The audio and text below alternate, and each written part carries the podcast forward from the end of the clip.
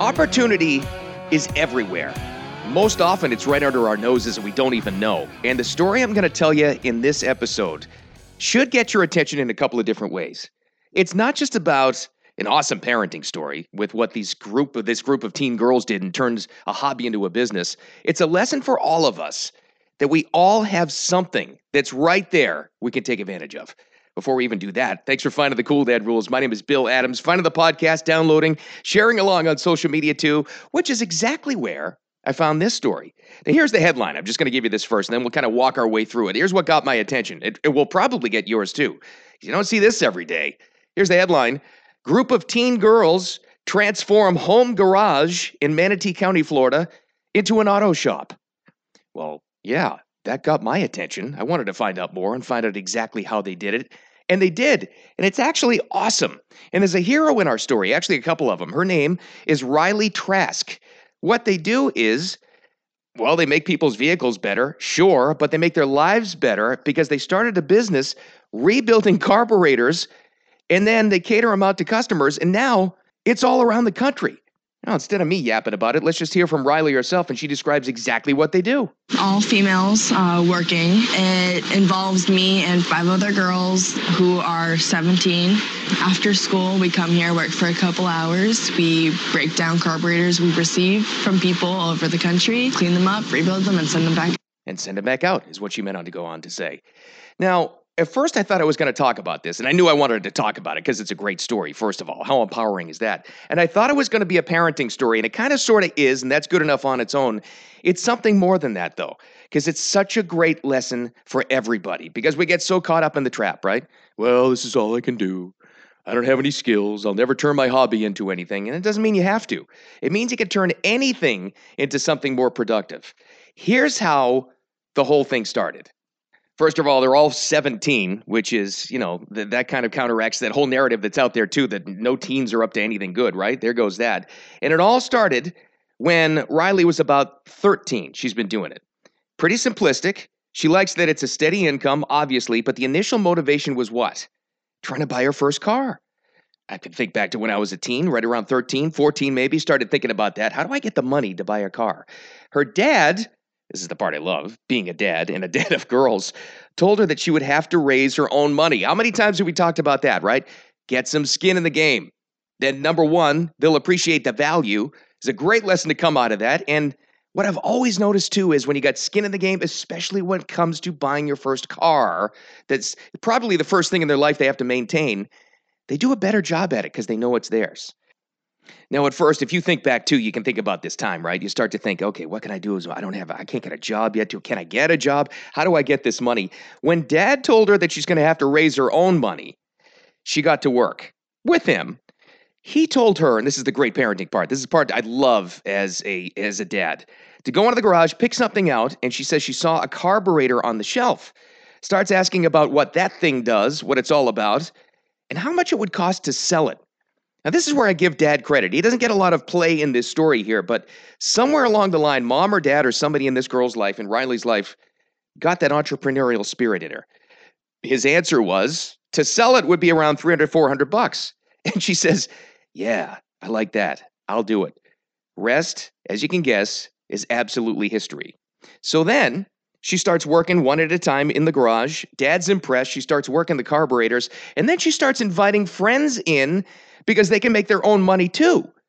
And um, then she also says they can talk drama while they're in there, which is, you know, listen, there's like five teenage girls. Of course, that's going to happen. They were all like, we want to do cars. This is so cool. We want to be in here. Success. It's contagious, right? This is another great part of the story. The garage, which is just a home family garage, the parents and the family had to make some adjustments. Business is starting to pick up. They're starting to sell locally here. So they had to clear out some stuff. They adjusted decided to park the cars outside and they agreed to make the garage this home business. And now the update. You ready for this? The business starts taking off. About two months ago, she says, it went famous, went viral on Facebook, I think Instagram as well, possibly TikTok, I'm not too sure. She says they wound up getting a lot of carburetors that people gave them locally and sent them that needed to be fixed. Became a steady income for them, for all of the girls, they quit their other part time jobs, like at stores or retail in the mall or whatever, and this became their actual job there. And the mutual benefit, you know how much it is to have a carburetor redone. If they could be expensive. Hey, most other rebuild companies are doing it for like 400, 500, 600 bucks or more, she says. And a, a new one, brand new, could be like 800 to a 1,000 bucks. I know that personally. They're refurbing them and selling them for 145 bucks, including shipping prices. Anything that's broken in the carburetor, and she says they'll replace it. And here's the best part of all in this entire story. Remember that part about the initial motivation why she got into this in the first place, trying to raise some cash? Well, she got her first car. She got a brand new, to her, 1995 Jeep, exactly what she wanted. Now, with the skills she learned, she painted it, modified it with her dad, wanted to be a learning lesson so she'd know how to do my own oil and my own tires too. She said her business may have gotten attention now because of her gender and age, obviously, just like I said at the beginning. That's what caught my eyes in the headline. But so what? Good for her for taking advantage of that. Now, if there was a group of teenage boys that were 17 working in a garage, fixing up and refurbing carburetors, that would be awesome too you know what cuts through the headlines and what makes news is that it's a little bit different. And they took advantage of that and they figured out how to market that stuff online as well. I think all of this, start to top to bottom, is absolutely awesome. First of all, great parents for doing this, teaching them how to do it, the life lessons, making some sacrifices too in opening up their garage and turning this into like a, you know, a home-based business obviously. But here's the takeaway and the most important part. Nobody has to use what you're given. You can take the tools that are there right in front of you and turn it into something better. And it doesn't even have to be business. It doesn't even have to be entrepreneurial. It could be a hobby. It could be something you've always wanted to do. Whatever's right in front of you to expand that and make it even better. It's like that old expression. You hear this a lot in sports, actually in business too.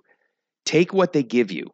Take what's there and maximize it. And this is what this girl learned through it. I have a feeling a lot of it she learned on her own just inherently kind of intuitively knew this, but a lot of that came from the parents as well, which I think is just great, or somebody in her life taught her this. In fact, that's exactly what she talks about to make the most of the opportunity she was given. I think of it as a good thing, like the fact that I found a hobby or a profession that doesn't have a lot of females. Like you use what you have as an attribute. Boy, that's an impressive kid, isn't it? It's one of those examples where you hear somebody like that, you're like, wow, there's a lot more of there's a lot more of them out there that you don't hear about. Usually you just hear about kids when they're in trouble. This girl and her friends are just awesome. All right, now, what do we do with it? Just to repeat that again. How about those words of wisdom she just gave us? This is her quote. You use what you have as an attribute and then you put it to work. This is something we can all do. Like I said at the beginning, this isn't just a parenting thing, although it's great to instill this as early as often in, in kids or anybody you influence in your life that you're kind of in charge of or, or somebody that you're around a lot. But it's for all of us to do this all the time. And especially as adults, when you get caught up in life, work, you know, school, uh, money, all these other problems, we get stuck in just thinking, okay, I've grown. This is what I am, and this is all I can do. And again, some things can be turned into a business, like she did and her friends. That's for sure. That's always great. That's an extra bonus. But it doesn't have to be. And what I'm trying to get at is Never stop growing and learning and adding to your life no matter what it is, even if it doesn't make you any money. That's not what it's all about all the time, although it's nice.